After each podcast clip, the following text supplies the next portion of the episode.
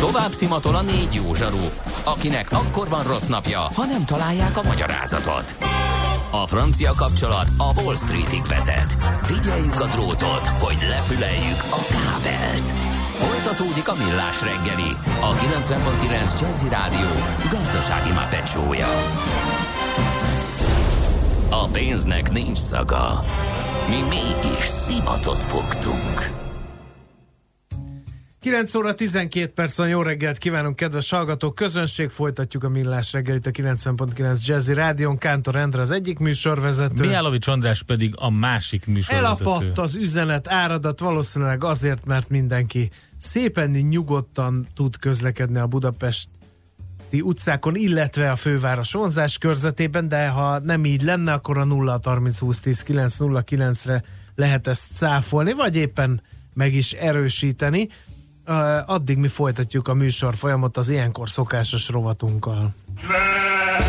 Nem tudod, mi az üsző? Még sosem forgatta a látszatolót? Fogalmat sincs, milyen magas a dránka? Mihálovics gazda segít? Mihálovics gazda, a millás reggeli mezőgazdasági és élelmiszeripari magazinja azoknak, akik tudni szeretnék, hogy kerül a tönköly az asztalra. Mert a tehén nem szálmazsák, hogy megtömjük, ugye? Nem sokára itt a görög dinnye szezon. Én azt hittem, Beérik itt van a már. termés. Lehet, hogy már itt is van, megtudakoljuk mindezt. Mártonfi Bélától a Nemzeti Agrargazdasági Kamara kertészeti és beszállítóipari osztályának elnökétől. Jó reggelt kívánunk! Jó reggelt kívánok, parancsoljon! Van, van dinnye szezon már? Elkezdődött a hazai termés piacra vitele, vagy erre még várni kell? Nem, nem, van már, van már. Igaz, hogy a sárga tehát a sárga dinnye az most már kapható, uh-huh. és szerintem kapható lesz egészen a fagyokig, szeptember végéig, október elejéig. Aha. A sárga dinnyéről viszonylag keveset beszélünk egyébként. Milyen mennyiségben, mekkora területen termelik, nagyjából ugyanaz a termelői kör, mint aki a görög dinnyét állítja elő, vagy specializálódnak a gazdák, mit lehet tudni? A sárga dinnye az jóval keve- kisebb területen termeljük, mint egy 500 hektáron, idén nagyon jó termésnek nézünk előbe, ez ugye 20 ezer tonnát jelent. Tulajdonképpen a hazai előállításra, illetve a forga, fogyasztásra termelünk elsősorban. A gazdák közül valamikor régen a görög dinnye mellett termelték a dinnyések valamilyen mennyiségbe, de már a más specialisták is kialakultak, és nagyobb területen termelik, sőt fóliaház alatt, szabadföldön is, és így aztán szakaszolva a fajtákkal és termőtájakkal együtt folyamatosan lesz a uh-huh. piacon, illetve van egy nagyon fontos programunk, szeretnénk, ha növekedne ez a terület, és aztán exportra is tudnánk belőle vinni, mert kiváló az íze, nagyon jó minőségű. Érdekes, amikor így szóba kerül idén a gyümölcságazat, hogy hát egész borsos árakkal találkozhatunk a sárga dinnye esetében, és így lesz? Én azt gondolom, hogy egy normál kiegyenlített szezonra és árra számíthatunk. Árat nem tudom pontosan mondani, ez mindig a piacon dől el, de uh-huh. Egy nagyon fontos dolog van, hogy nem számítunk azokra a demonstrációs és egyéb dolgokra. Igaz, hogy ez főleg a görög dinnyénél fordult elő, amit most majd július elején jön be, július 5-e körül jön be, bár már van valamennyi kísérleti mennyiségű görög dinnye, amit fóliaház alatt termeltek, és én arra számítok, hogy a következő években egy kicsit ez növekedni fog, tehát ez a 4800 hektárból most körülbelül 100 hektáron kipróbálják a gazdák, hogy milyen ez, mert Spanyolországban például fólia alatt termelik a dinnyét, úgynevezett mobilfólia alatt, és nagyon jó minőséget tudnak előállítani, szerintem nálunk is terjedni fog. Uh-huh. Uh, a sárga dinnye egyébként uh, mennyire közkedvelt uh, termék Magyarországon. Ezt azért kérdezem, ez az 500 hektár, ez nem tűnik túl soknak. Tehát, hogyha nem, a sárga és a görög dinnye között kell választani, a magyarok inkább az utóbbit választják? Így van, így uh-huh. van. Nálunk a legnagyobb fogyasztás az a görög dinnyében van, de ez a gasztronómiával is összefügg. Ugye ez idén gyümölcs a görög dinnye, a sárga dinnyére azt tudom mondani, hogy nem idén gyümölcs alapvetően, mindenféle gasztronómiában benne van, és azt lehet egész évbe fogyasztani, mondjuk ebben a legnagyobb az olasz és a franciák, akik folyamatosan fogyasztják, tehát más a funkciója. Uh-huh. De az kétségtelen, hogy a beltartam értéke mind a kettőnek nagyon font, jó és, és hasznos. Én azt gondolom, a sárga vegyük úgy, hogy ez éves termék, ugye ezért aztán, amikor nem termelünk importból is jön be valamennyi, a görögdínye az idénytermék, de az, hogy a görögdínyéből sok fogjon és jó fogjon, ahhoz meleg kell legyen nyáron, ez most megadatik. Uh-huh. De, de például mondok valamit, a franciáknál alig fogy a, sár, a görögdínye, ott majdnem mindenhol sárga dinnyét mhm. tesznek. Aha, Tehát nagyon kötődik a gasztronómiához. Mit, most ugye úgy beszélünk ezekről a gyümölcsökről, hogy a sárga dinnye, meg a görög dinnye, de azért valójában itt több fajta van. Tehát mi, mi a legelterjedtebb Bizony. fajta Magyarországon a görög dinnyéből? Én emlékszem gyerekkoromban, görög, gyerekkoromban egyszer találkoztam egy ilyen nagyon érdekes narancssárga belű görög dinnyével, és az nem nagyon látom mostanában, aztán lehet, hogy azért, mert Igen, nem az egy szentesi tájfajta volt. Aha. Valamennyit ismét termelnek, sőt elkezdték nemesíteni, sőt hibrideket is előállítanak. Itt különböző típusok vannak. Ugye tudni kell, hogy a görög dinnye, de a sárga dinnye és a többfélékhez tartozik. Nagyon nagy alapgazdasága van, hosszúkás, csíkos, ovális, fekete héjú, márványozott héjú, de mostanában van a mag nélküli vagy a vinidinye, tehát rendkívül sok. Magyarországon egyre inkább terjed most, ugye a kisebb méretűek, 3-4 kilós dinnyék, ez most már ugye a, a urbanis élettel együtt jár. A másik pedig az, hogy a mag nélküli, a magszegény dinnye is polgárjogot nyert, uh-huh. de emellett mi még magyarok a nagyobb 6-8 kilós dinnyéket is megveszünk, ugye ezt szeletelve és negyedelve. Én az, arra számítok, hogy a következő években változik nálunk is az ízlés, és a kisebb méretű magszegény és akár minidinnyét is lehet majd forgalmazni, amit egyébként a termelők már elkezdtek termelni, és külföldön az exportban nagyon keresik. Mert nekünk ez a termékünk ugye komoly exporttermék. Igen. Néhány számot hallhatnánk, szép csöndben átcsónakáztunk a sárga dinnyéről a görög dinnyére. Ugye a sárgánál 500 hektáros termőterület volt, és, és néhány hát, száz tonnás termék. akkor is ezer lesz mondjuk. Aha. Igen. Így van. Mennyi lesz, vagy mennyi a termőterület a görög dinnyének, és mennyi termés szokott ott lenni egy Igen. évben? Hát most már úgy nagyjából beállt olyan 4800 hektárra a magyar görög dinnyet, öt termőtájan termeljük, a, a legkorábbi az a Békési és a Baranyai termőtáj. Békésben kb. 1500 hektár van. Valamikor itt 2000 volt, de itt 500 hektárral már kevesebbet termelnek. Ennek az az oka, hogy az összeérések miatt mindig alacsonyabb lett az ár. Viszont Szabolcsban ugyanennyivel nőtt, tehát maradt ez a 4800 hektár. Ugyanakkor körülbelül egy 180-200 ezer tonna termésre számolunk, Idén a május megviccelte a magyarokat, ugye, április végén, május elején úgy nézett ki, hogy két héttel korábbra van a szezonunk, aztán jött a hűvös május, akkor visszaesett, és most a normál idényben, amikor a görög dinnye Magyarországon meg szokott jelenni, akkor jelenik meg. Ez július eleje lesz, 5-10-e körül a piacra, és azt gondolom, hogy szeptember végéig kapható. Uh-huh. Um itt hogy van a munka megosztás Európában görög dinnye szempontjából? Mert ugye mindig akkor szokott baj lenni, hogyha valamiért nem megy az export, és ez egy ilyen fontos export cikk a magyar görög dinnye, hogy ki kezdi a szezont és ki fejezi be? Igen, hát két ö, fontos ö, szempont van itt. Az egyik az, hogy a déliek, ugye a görögök, az olaszok, a macedónok, a spanyolok, azok korábban viszik piacra, ugyanazokra a piacra dolgoznak, mint mi, egy része legalábbis, mondjuk a főleg a német piacra. Nekünk az a feladatunk, hogy harmonikusan tudjunk ebbe bele csatlakozni, amikor náluk a nagy meleg miatt csökken a termelés, akkor kerüljünk mi piacra, ez a július hónap.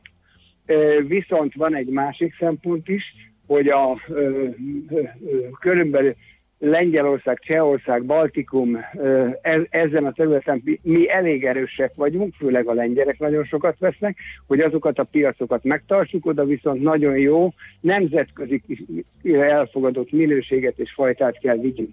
Na most az a rekonstrukció, amit a, elkezdett a Kamara és a Lényegtermelők Egyesületek közösen csinálni, annak a következő a feladata Magyarországon ezt a árzuhanást próbáljuk elkerülni, ezért az öt termőtájon próbáljuk szétosztani a termelés betakarítási hát, időszakát, és utána, amikor elfogy Európába a déli dinnye, akkor mi azonnal be tudjunk ebbe lépni. Ehhez persze a csomagolásra, válogatásra, tisztításra és minden egyébre is oda kell figyelni, ez mag, mag, magas logisztika is kell ehhez, de én úgy gondolom, hogy miután Magyarországnak emblematikus terméke a görögdínye, ez meg is fog történni, sőt, idén most ez a nagy meleg ugye ö, nem tesz jót sokszor az embereknek, de a görögdínyének mm, nagyon jót igen, tesz. Igen. igen. Egy utolsó kérdés, hogy kell görögdínyét vásárolni? Kopogtassuk, a szárat nézzük, nyomogassuk, vagy bízzuk magunkat a az eladó. Azt szokták mondani az okos emberek, hogy egy ilyen, ha ráütünk, akkor egy ilyen tompa hangot kell hallani, nem üregeset, nem dobszerűt, hanem egy enyhe, enyhe ilyen tuffanásos hangot kell.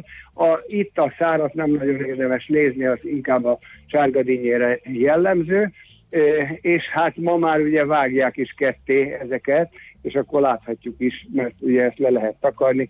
Alapvetően a dinnyéseknek a privilégiuma ez, de úgy gondolom, hogy ma már úgy szedik a dinnyét hozzáértő emberek, hogy ezek biztos, hogy jó minőségűek lesznek.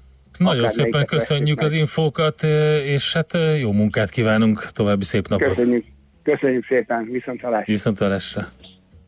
Mártonfi Bélával beszélgetünk a Nemzeti Agrárgazdasági Kamara kertészeti és beszállítóipari osztályának elnökével. Mihálovics gazda most felpattant egy kultivátorra, utána néz a kocaforgónak, de a jövő héten megint segít tapintással meghatározni, hány mikron a gyapjú. Hoci a pipát meg a bőrcsizmát. Most már aztán gazdálkodjunk a rézangyalat.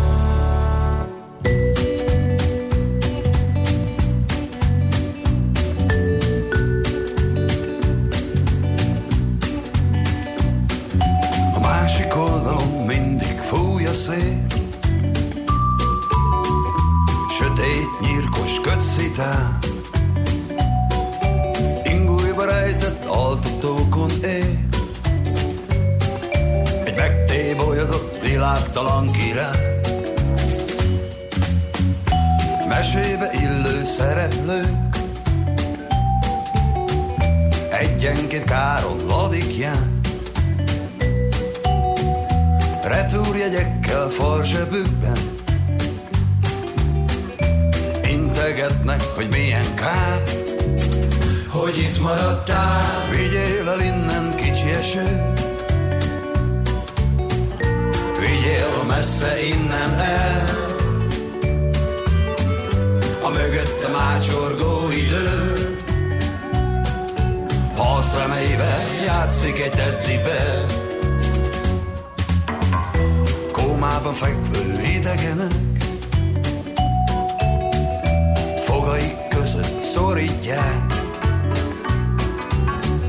A remény rózsaszín magvait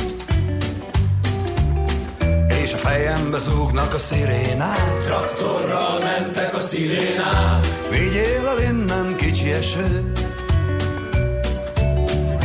Vigyél messze innen el. Mögöttem ácsorgó Maradványaim táncolj teddi be. Csukom az ajtót, kattan az át. Tétova homályon lépek át. A kakukkosóra egy pillanatra megáll.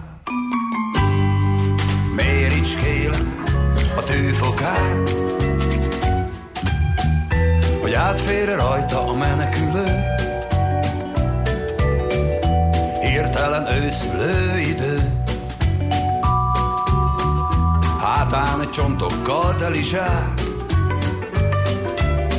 és a bokorból lesnek a hiénák. Tankokkal mentek a szirénák. Vigyél el innen kicsi eső, vigyél messze innen el. a mácsorgó idő. Elém falol egy luxus fent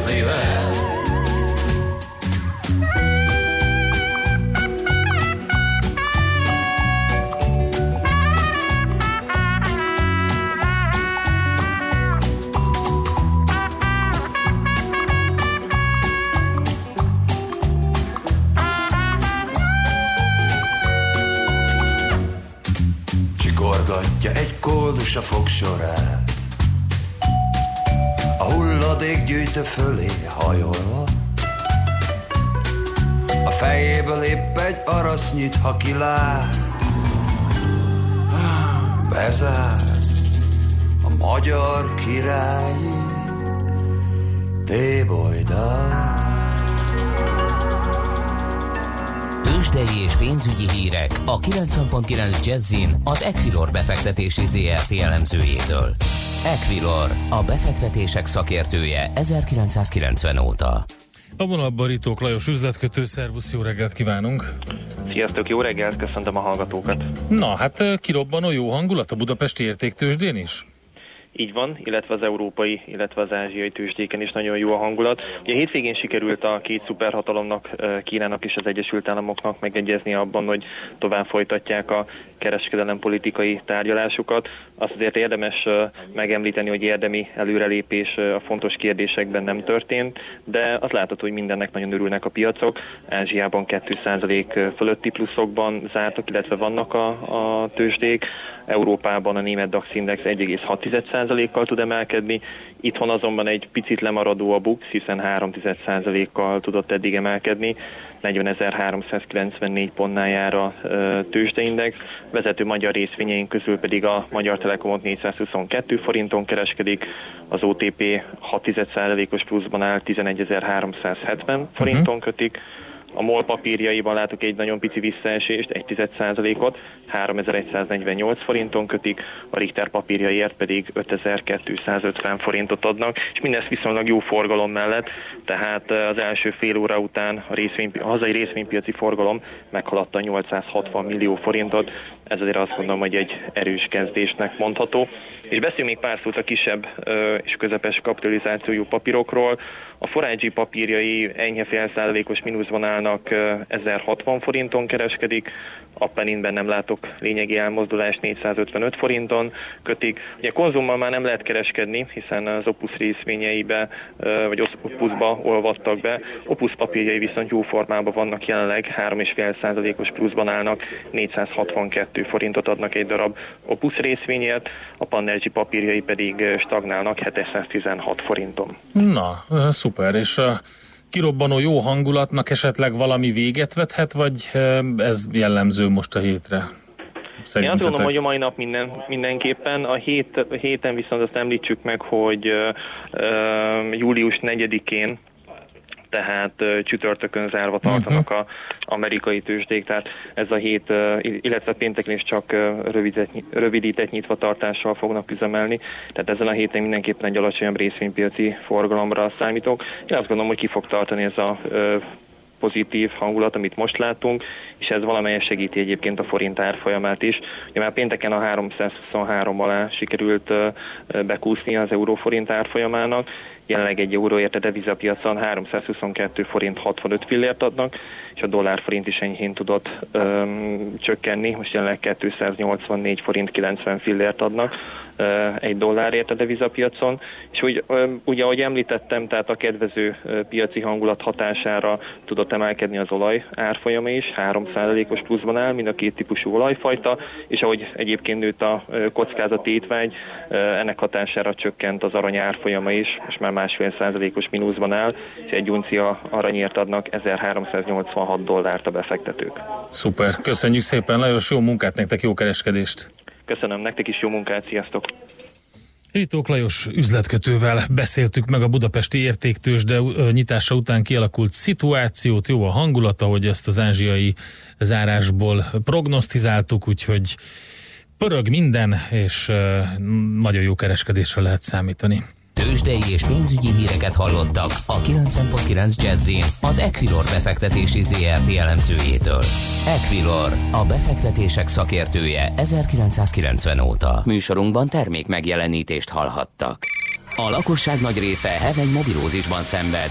A statisztikák szerint egyre terjednek az okostelefonok. A magyarok 70%-a már ilyet használ. Mobilózis. A millás reggeli mobilos rovata heti dózisokban hallható minden szerdán 3.49-től. Hogy le nem erőj. A rovat támogatója a Bravofon Kft. A mobil nagyker. Rövid hírek a 90.9 Jazzin. Évente több ezer új gépkocsi eladását segítheti elő a nagy családosok gépjármű vásárlási támogatása. A Márka Kereskedők Szövetségének elnöke a Magyar Nemzetnek azt mondta, úgy számolnak, hogy ebben az évben mintegy tízezer érdeklődő keresheti fel az autószalonokat, 5000 szerződést köthetnek meg, és mintegy 3000 járművet fognak átadni a vevőknek. Gablini Gábor szerint lesz elegendő hétüléses jármű a nagy családoknak, hanem is mindjárt a három és fél éves akció kezdetén. Kiemelte azt is, hogy a Leasing Szövetséggel és a biztosítókkal közösen egyszer egyszerűsített ügyintézési és egyedi ajánlatokat kínálnak az érdeklődő nagycsaládoknak. Július 1-től országos idegenrendészeti főigazgatóságként működik a Bevándorlási és Menekültügyi Hivatal. A főigazgató Vég Zsuzsanna miniszteri biztosként folytatja munkáját, és hét regionális igazgatóság működik mostantól az országban. A kormányrendelet szerint a jövőben az OFI látja el a jogszabályokban hatáskörébe utalt idegenrendészeti és menekültügyi feladatokat. Országos kampányt indított a Magyar Turisztikai Ügynökség alsó tagozatos iskolásoknak. Az akció középpontjában Kajla, a kíváncsi vizslakölyök áll, aki bejárja egész Magyarországot. Minden megyében és Budapesten is kerestek olyan nevezetességeket, amelyek könnyen megközelíthetőek és a gyermekek számára is érdekesek. A meglátogatott helyeken a gyerekek Kajla útlevelükbe pecséteket gyűjthetnek, és applikáció is tartozik a kezdeményezéshez. Júliusban a MÁV segítségével azok az alsó tagozatos diákok, akiknek Kajla útlevelük van, a diák igazolványt és az útlevelet felmutatva ingyenesen utazhatnak az országon belül vasúton, és az őket kísérők is kedvezményeket kapnak. A trianoni szerződés napjává nyilvánítanák június 4-ét Romániában. Ez azt jelenteni, hogy ezen a napon a történelmi esemény jelentőségét népszerűsítő rendezvényeket tartanak, és országszerte kitűzik a nemzeti robogót. A jogszabály felhatalmazza az állami és a helyi hatóságokat, hogy logisztikai vagy költségvetési támogatást nyújtsanak a trianoni szerződés jelentőségét tudatosító tudományos, oktatási, kulturális rendezvények megszervezéséhez, amelyről a román közszolgálati médiának is be kell számolnia. Értelmezések szerint a lépéssel a román kormánypárti szenátorok arra reagáltak, hogy a Magyarországgyűlés a Nemzeti Összetartozás évének nyilvánította 2020-at, a trianoni békediktátum századik évfordulóját. Ma tetőzik a kánikula, akár 38 fok is lehet, a napos időben legfeljebb este felé sodródhat be nyugatra, Ausztria felől egy-egy zápor, esetleg zivatar, élénk észak-keleten helyenként erős lökések kísérhetik a déli-délnyugati szelet. A hírszerkesztőt, Czoller Andrát hallották, friss hírek legközelebb fél óra múlva.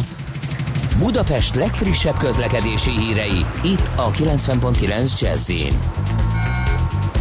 jó napot kívánok! A fővárosban a Dózsa György úton a Hősök tere közelében a Tököli út felé mindkét korábbi balesetnél befejezték a helyszínelést, megszűnt a forgalmi akadály. Továbbra is fennakadásra számíthatnak a Hungária körgyűrűn szakaszonként mindkét irányban, illetve a Kerepesi úton befelé a Hungária körúthoz közeledve, a Bartók Béla úton pedig szintén befelé a Móricz Zsigmond körtértől. Erős a forgalom a Szélkámán tér közelében, a Budaörsi úton befelé a Sasadi úttól, az Irinyi József utca Petőfi híd útvonalon és a Ferenc körúton mindkét irányban. Lassan halad a sor a Lánchídon Budára, a Pesti alsórakparton mindkét irányban, a Lánchíd előtt, a Mészáros utca Alagút útvonalon, Terített az Üllői út befelé a Nagykörút előtt, a Gyáli út a Könyves Kálmán körútnál és a Csepeli második Rákóczi Ferenc út is az m 0 csomópontnál. Elkezdődött a vágány felújítás a Hungária körgyűrűn. Az Elnök utca és a Kerepesi út között mindkét irányban buszsávot jelöltek ki, az egyes villamos helyett pedig a Puskás Ferenc stadion és a Népliget metróállomás között pótlóbusszal utazhatnak. Varga Etele, PKK Info.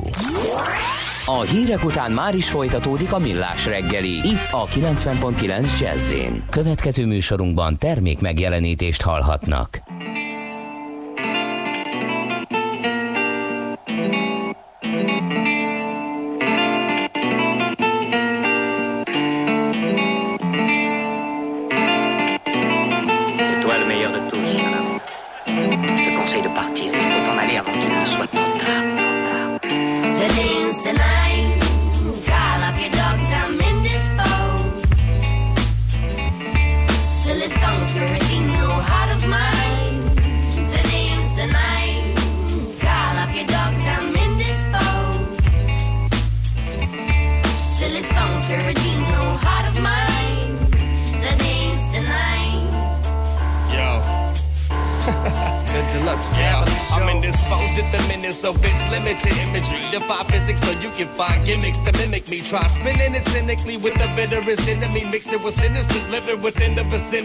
Never end up pretend to be eluding the groove. Using the tool despite writing the music to move. I do what it do, but never done. Did what it doesn't. Confusing the tunes, bit with some wicked eruption. Hit the percussion vanish with the plans. Grandstanding in this battle like a vandalist with cans. Rationing demands, man, dancing is a sucker's games. I piece of the puzzle together, so so just leave it love it the fucking same. I know my brain, but I still feel the baseline. Once insane, I stumble in the bills filled with hate crimes.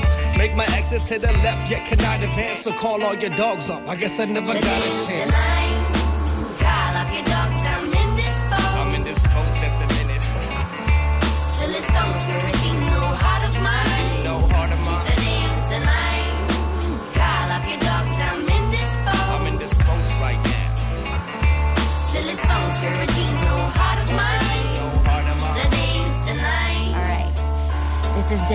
Inside 4. Now, Early cool rain, silver juice stain breaks overstep my gloom a bit west further. Calling it an hour die, top. Think we foolishly favor tickling Turkish delight. So be the one who got away with all my sweet compass read. Buying on my words, yeah, he's no silently. I'm persuaded to preserve the body tingles in me.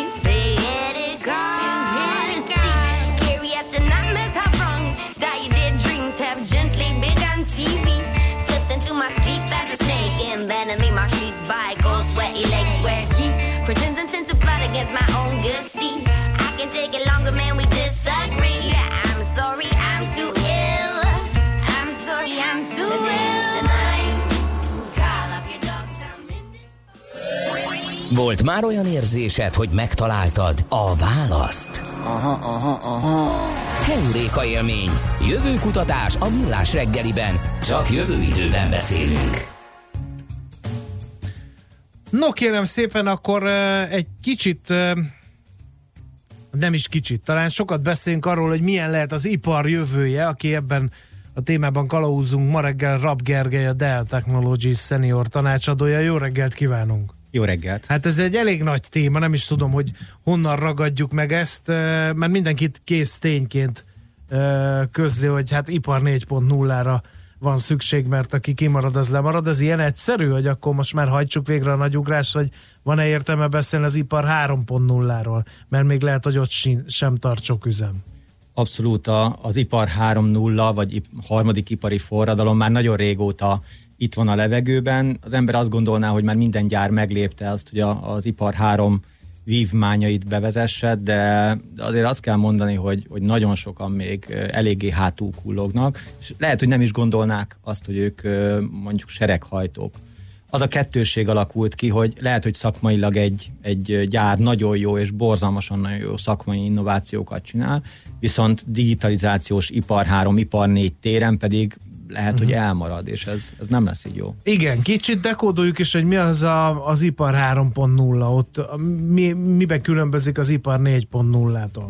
Az, az ipar 3, vagy a harmadik ipari forradalom, az nagyjából mondjuk a PLC-knek a bevezetése, automatizáció, amikor ö, tudtunk egy gépet már emberi beavatkozás nélkül úgy instruálni, hogy, hogy gyártsd le, préseld össze, ö, formázd meg, faragd ki és, és akár a több gépnek az összekötésére is lehet ezt az ipar, a harmadik ipari forradalmat kivetíteni. Tehát gyakorlatilag az automatizáció, hogyha odáig eljutunk, hogy automatizálunk, az még semmi. Az egy, az egy szükséges alap ahhoz, hogy egy ipar négyünk lehessen. Nincs itt még... valami szavar a fejekben? Nem gondolják sokan, hogy ez az ipar 4.0? Igen, igen, nagyon sok zavar van a fejekben. Uh-huh. Az ipar 4 egyébként is egy, egy önkijelentő, vagy önbejelentő forradalom, ami egy kicsit furcsa, ugye, amikor igen. nem visszatekintünk, amikor és azt mondjuk, Nem megrohanjuk a téli palotát, hanem bejelentjük, hogy megrohanjuk a téli palotát, és átveszünk a hatalmat három munkanapon belül, igen, nekem igen. is egy kicsit ilyen érzésem van. És ezért mindenkinek egy kicsit káosz van a fejébe, hogy akkor amit most én csinálok, az, az valóban ipar négy vagy sem. Ez egy nagyon könnyű mankó tud lenni, hogy az embereket, a gépeket, a, a, az alapanyagokat és a, az összes eszközt, a, a, ami ezeket folyamattal összefoglalja, ezeket összekapcsoljuk egy egységé, na az egy ipar 4.0-ás gyártási folyamat. De, ez ahhoz kell, de ez, ehhez az kell, hogy a beszállítóink és a vevőink is ebben az ellátási vagy termelési láncban ö, együtt tudjanak működni a gépekkel. De lehet, hogy ez a nehezebb, ez az utóbbi a Abszolút, kihívás. abszolút. Ez a, ez a legnagyobb kihívás, amikor például le akarunk adni egy, ö, egy gyártásra egy rendelést, és nem tudjuk megmondani, hogy hány darabra van szükségünk, mondjuk egy hónap múlva, vagy akár egy hét múlva is, hogy hány darabra van szükségünk, akkor ez egy nagyon nagy probléma tud lenni, hiszen a gyártó az ő alapanyagát sem tudja nagyon jól készletezni vagy megrendelni. Tehát szükség van akkor egy ilyen teljes ökoszisztémára, hogyha a, ami, ami mind ebben, a, ebben az ipar négyes környezetben működik? Így van, egy darab integrált megoldása. Nyilván ez cégenként más és más. Van úgy, hogy 5 szoftvert, van úgy, hogy 40 szoftvert és, és vezérlőt kell összeintegrálni, tehát ez egy borzalmasan nagy feladat, hogy ez kialakulhasson. Azonban törekednünk kell arra, hogy nulla kézi adminisztráció legyen ebben a történetben. Uh-huh. Tehát, hogy a vevőink úgy le tudják adni a rendelést, és az anyag úgy megrendelődjön a, a gyártáshoz, hogy ott egy ember sem avatkozik uh-huh. be. Um, nem nehéz ez a történet? Tehát egy De működő üzemet átalakítani gyökeresen, egy működő rendszert átalakítani gyökeresen, az nem csak sok időbe tarthat, meg rengeteg pénzben, hanem nagyon sok olyan uh, kihívást is, uh, is életre hívhat, amiről nem is gondol az ember, és lehet, hogy azt mondaná, hogy ha ezt tudom, akkor bele se vágnék. Vagy ezt úgy kell elképzelni ezt az ipar 4.0-át, hogy zöldmezős? Zöldmezős beruházás nagyon kevés van, az a klasszikus zöldmezős beruházás, amikor szabadjára lehet engedni a fantáziát, és semmihez sem kell igazodni. Gyakorlatilag nulla. Amikor egy új gyárat csinálnak nulláról, akkor is vannak megkötések, amihez igazodni kell. Akár belső ö, olyan standardok, ami megköti a kezünket. Tehát azt kell mondani, hogy egy új beruházás sem zöldmezős már, hanem mindegy uh-huh. ilyen brownfield beruházás. Sőt, hogyha nézzük a magyarországi valóságot, ez az örökölt géppark, hogy így fogalmazzunk, amikor 10, 20, 30, sőt, vannak olyan ügyfeleink, akik 40 éves gépekkel gyártanak, meglepően nagyon jó minőségben, ezeket kell beszenzorozni, és ezeket kell beintegrálni ugye első körben, hogy legalább egy ipar három szintre juthassunk, és utána tudunk egyel tovább lépni egy uh-huh. ipar négy szintre. Tehát a, a nagyon régi ősöreg rendszerek, akiknek már a szállítója sincs meg, na onnan hogy tudjuk azokat az adatokat kiszedni, ami az automatizált gyártáshoz és a teljesen automatizált ellátási lánchoz szükséges. Uh-huh. Ez egy nagyon nagy kérdés. Léteznek uh, ipar 4.0-ás gyárak a világban egyáltalán? Vagy mindenki most barátkozik a fogalommal, meg töri a fejét, hogy hogy lehet a technológiát ez megcsinálni?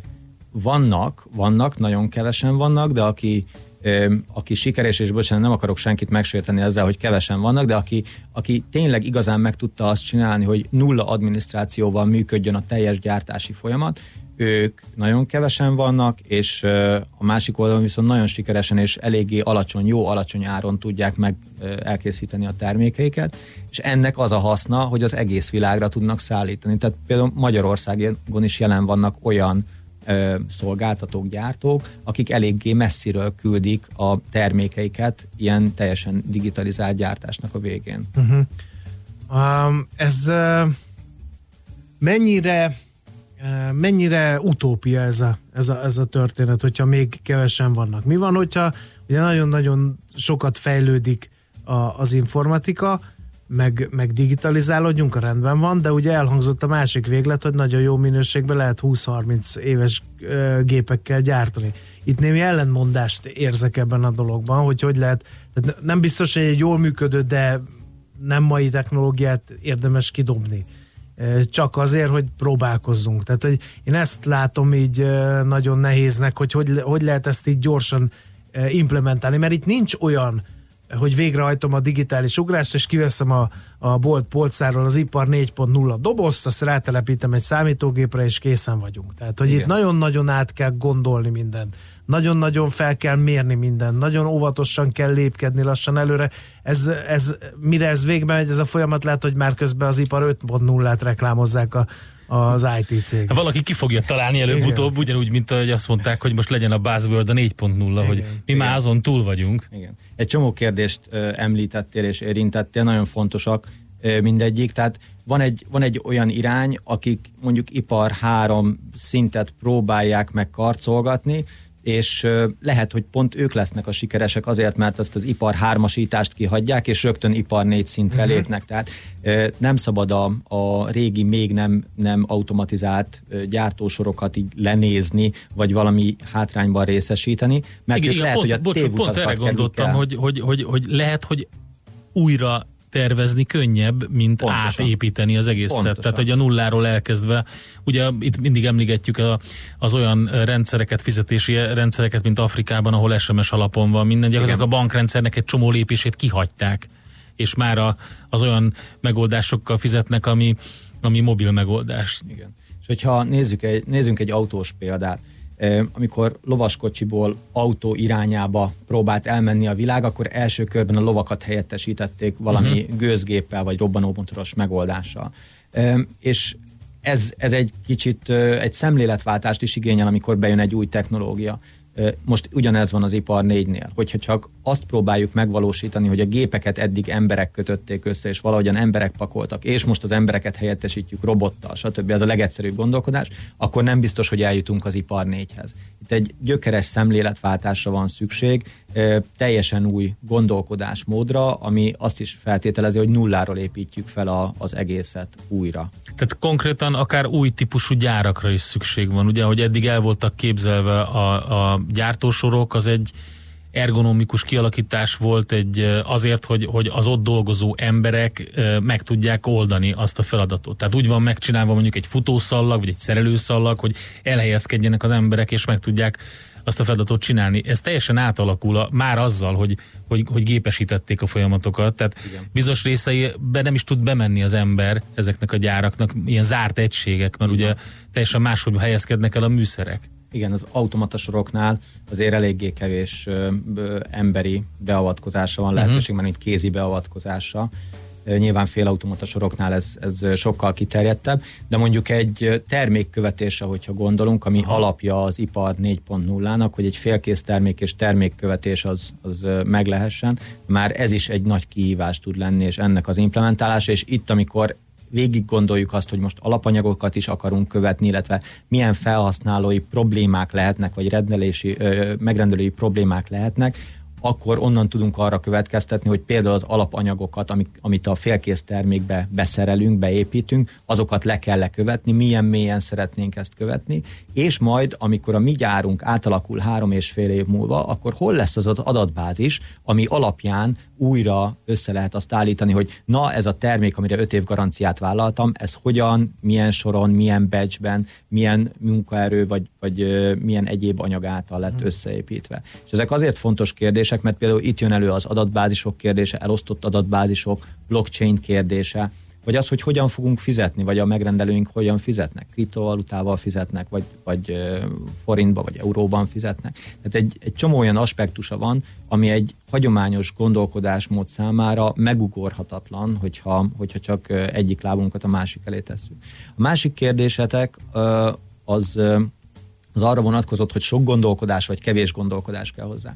Én mindenkinek azt javaslom, hogy, hogy kezdjen el, vágjon bele. Vannak nyilván profi szenzorok és profi megoldások, meg, meg vannak a kezdetleges megoldások, nem tudom én, rendel egy csomó szenzort a Banggoodról, AliExpressről, bárhonnan, ahonnan szeretne, és elkezd egy proof of conceptet letenni az ember, és megnézi, hogy jó, oké, annak a szenzornak a minősége De az itt problémás. hogy milyen adatokat gyűjt, gyűjtsünk. Mert ugye az a az, az, a, az, a, az a klassz dolog ebbe a big data-ban, de meg minden, minden gyűjtünk, hogy, tehát, hogy, hogy a kedvenc Honnan tudod, mindig hogy az, hogy lesz rá? mindig e- ez az. Tehát ez az. Tehát, Nem hogy, tudjuk. Minden adatot Tehát akkor mindent?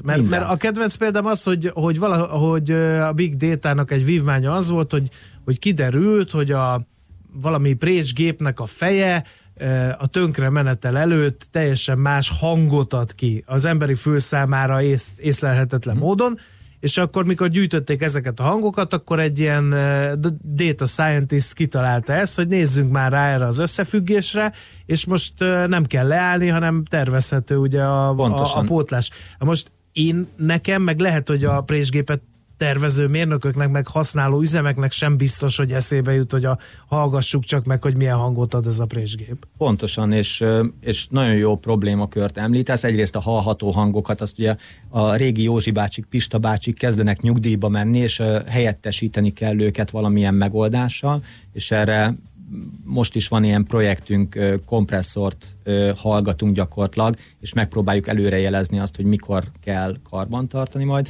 de a nem hallható hangokat meg nyilvánvalóan kell uh-huh. valamilyen géppel gyűjteni, és amikor van egy olyan fröccsöntőgépet például, amiben 2000 paramétert tudsz változtatni, plusz még van legalább 500 féle szenzoradatod, meg környezeti paramétered, meg a, a dolgozó, hogy éppen kidolgozott rajta, milyen kedve volt, hétfőn gyártotta, egy bulizott hétvége után, vagy szerdán gyártotta, már kipihenten. Na, ezekből lehet igazán jó korrelációkat találni, és ehhez kell a big data. De előre nem fogjuk tudni azt, De hogy akkor beleütközünk a következőbe. Tegyük fel, hogy rendelünk az AliExpress-ről kismillió szenzort. Ezzel magunkra húzunk egy csomó adatot, ami, ami csak akkor ér amit a feldolgozunk. És akkor van ipar 4.0, ha ezekből ugye, ahogy mondtad, korrelációkat tud valaki leszedni. Igen. Tehát kell hozzá egy olyan rendszer is, ami ezt képes feldolgozni. Dobozos rendszer nem nagyon van a világban. Uh-huh. Olyan data scientistek viszont vannak, akiknek van domain tudása, és ez nagyon-nagyon fontos dolog, hogyha egy szoftverfejlesztőt odaengedünk az adatok elé, hogy kedves barátom, te tanultál egy csomó matematikát, légy szíves, old meg, hogy, hogy ebből valamilyen adat, használható adat szülessen nem biztos, hogy működni fog. Tehát mindenképpen kell uh-huh. olyan ipari és szaktudással rendelkező ember, aki mondjuk ért a hőcserélőkhöz, ért a forgógépekhez, ért a, az ipari gyártási folyamatokhoz, akár fröccsöntéshez. És ez nem szűk keresztmetszet? Hiszen De, ez most formálódik ez a történet, ez a, ez a munkakör, ez néhány éve van ez a data scientist. Igen sőt domain tudással rendelkező mm-hmm. data scientist, de nagyon szűk kör, itt Magyarországon is elég szűk kör, vannak konferenciák, ahol lehet velük vagy velünk találkozni, és akkor ott lehet beszélgetni egymással, hogy te hogy oldanád meg azt a problémát, milyen adatokat érdemes gyűjteni, de hogyha az embernek nincs lehetősége még data scientistet elkapni, akkor is gyűjteni hmm. kell az adatokat, mert a historikus adatok elemzéséből fogjuk tudni megállapítani. Amikor már sok data scientist lesz, akkor megmondhatjuk, ez az 30 évvel lépés. ezelőtt már hallani hát lehetett az, a présgépen, hát hogy nem, nem, lesz. Akkor van miből dolgozni, már igen. akkor, hogyha be elkezdünk. Tehát igazából az első lépés az az, hogy gyakorlatilag bármilyen módon kezdjünk el adatokat gyűjteni. Így van. És akkor és, szépen lassan ugye fejlesszük fel. És egy másik dolog, hogy, hogy lássuk be, hogy senki sem lesz a saját gyárában, cégénél az ipar 4.0 tudósa a nulladik pillanattól. Uh-huh. Tehát ö, benne van az a rendszerben, hogy az első pár projektünk az nem lesz teljes sikerű. Tehát azt az első pár botladozó lépést meg kell tennünk annak érdekében, hogy utána egy sikeres projektünk lehessen. Tudod, mint gondolkozó, hogy nem kéne, vagy nem, nem úgy kellene nekiállni valahogy, hogy valamilyen határterületen kísérletezgettünk, és nem a, a core business-szel? Tehát, hogy mondjuk egy, egy CRM rendszer bevezetése, az mondjuk talán nem jár ekkora befektetéssel és ekkora szemléletváltással. De a CRM nem is ipar 4.0, úgyhogy szerencsém van a válaszsal. Viszont, hogyha nincs benne mhm. pénz, akkor nincs motiváció. Tehát egy olyan olyan területet kell keresni a gyártáson belül, ami üzleti kritikus, és hogyha megoldjuk azt a problémát, akkor, akkor azzal kevesebb lesz a költsége, vagy jobb lesz a kihozatal az adott cégnek. De ezt nem tudhatjuk, mert ugrunk egy, egy nagyot a sötétbe, nem? Tehát elkezdjük gyűjteni az adatokat, felhajtunk egy data scientist, aki vagy talál valamit, vagy nem. Mi van, ha azt találja, hogy minden nagyon jól működik, csak itt tovább, fiú? Ilyen még sosem volt, úgyhogy ettől nem félek.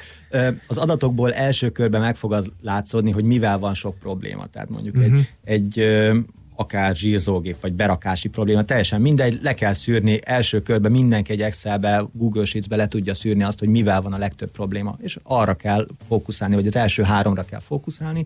Mi általában azt mondjuk, hogy olyan problémát kell választani, amiben van motiváció, nyilván céges motiváció, folyamati minőség motiváció, bármi más, uh-huh. vagy egyéni motiváció. A következő az, hogy, hogy három-négy hónap alatt meg kell tudni csinálni a proof of concept-et. Tehát, hogyha egy-két év a proof of concept konceptnek, ez a koncepció kipróbálásának a, az ideje, az, az túl hosszú, elmegy mellettünk a világ. Tehát három-négy hónap alatt meg kell tudni fogalmazni a problémát, és a megoldást meg kell tudni rátalálni. Aha. Tehát akkor mondjuk nekiállhatok cégvezetőként úgy az ipar 4.0-nak, hogy uh, ugye jó cégvezetőként pontosan tudom, hogy mik a működésünk neuralgikus pontjai. Kiválasztok ezt, hogy ez a rohadt présgép már hatodszor megy tönkre az elmúlt két évben, minden egyes alkalommal nagyon sok volt a leállása miatt, nagyon-nagyon nagy volt a veszteség, nehezen csináltuk meg, drágán csináltuk meg, mi lehet a présgép baja? Így van. Hát ezt megfogalmaztuk, és erre keresünk egy megoldást. Mert, mert az a bajom, hogy azt gondolom, hogy az ipar 4.0-nak mindenki úgy áll neki, hogy van egy gyár, amiben robotok dolgoznak, a megrendelő ír egy e-mailt, az beveszi a rendszer, a gyár másik végén meg kijön a határidőre a logisztika segítségével és jut a, a megrendelőig, és kész, és mindent robotok csinálnak, minden visszamérhető, minden dokumentálható, stb. stb. Itt meg valami egy kicsit más van, tehát hogy, hogy egy-egy ilyen Rész kritikus ter, igen, igen, igen. rész igen. problémát Tehát nem kell mindjárt meg. egy ilyen világ megváltó ötletet és zöldvező beruházást Pontosan. Aha. Sőt, pár, pár embert szeretnék elkedvetleníteni, a robotizáció az ipar három még csak. Tehát az, az, hogy veszünk egy csomó robotot, az még csak ipar három. Akkor, hogyha az emberekkel, a folyamatokkal és a, az anyaggal összeintegráljuk ugye egy ellátási termelési láncba, na, az lesz az ipar négy. Tehát az, hogy veszünk egy csomó robotot, az még semmi, azzal nem jutunk előrébb. És valóban, amit mondtál, tehát lekerekítjük egy, egy jól megfogható kis golyóra azt a problémát, gyűjtjük az adatokat, és még oda, oda se kell data scientist, hogy gyűjteni tudjuk az adatokat, gyűjtjük az adatokat, és közben megkeressük azt a céget, aki tudhat nekünk segíteni abban a specifikus iparágban. Mert hogy egy papíripar teljesen más lehet, mint egy élelmiszeripar, vagy egy feldolgozó, más feldolgozóipari egység. Úgyhogy uh-huh.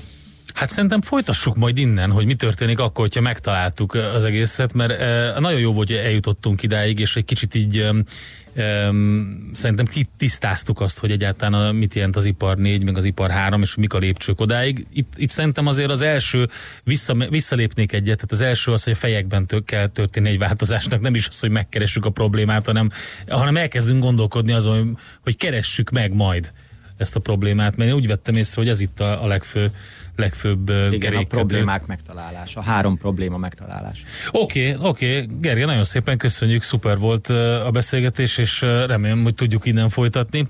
Köszönöm. Jó munkát és sok sikert, akkor szép napot. Rab Gergely volt itt velünk, a Dell Technologies szenyor tanácsadója, és picit arról beszélgettünk, hogy hogyan jutunk el egyáltalán az ipar 4.0-ig, mi az ipar jövője Euréka élmény rovatunkban. Euréka élmény, a millás reggeli jövőben játszódó magazinja. Mindent megtudtok. Majd. Stukka hallgató SMS-e jól sommázza a mai közlekedési viszonyokat, búcsúzó lesz, beolvasnám, minden utcában vakond terror van a Bródi Sándor utca körül, fel van túrva minden, miért kell egyszerre szétbombázni mindent, üdv nektek, és egyéb nem jó kívánságaim a felújításokat elrendelőknek írja Tehes Stuka hallgató. Sok türelmet a mai közlekedéshez, mi mára befejeztük, de holnap 6.30-kor megint jövünk. Kántor Bandival itt a Millás reggeliben a 90.9 Jazzy Rádion, tartsatok akkor is velünk, addig meg mindenki próbálja meg túlélni a mai kánikulát. Sok sikert ehhez is, sziasztok!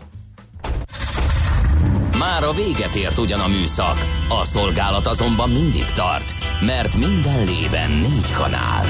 Holnap reggel újra megtöltjük a kávés bögréket, beleharapunk a fánkba és kinyitjuk az aktákat. Addig is, keressetek minket az arcaktákban, a közösségi oldalunkon. A mai adás podcastjét pedig holnapunkon. Millás reggeli, a 90.9 Jazzy Rádió gazdasági mapetsója. Ha csak egy műsorra van időd idén, tégy róla, hogy ez legyen az. Csak egy dolog lenne még.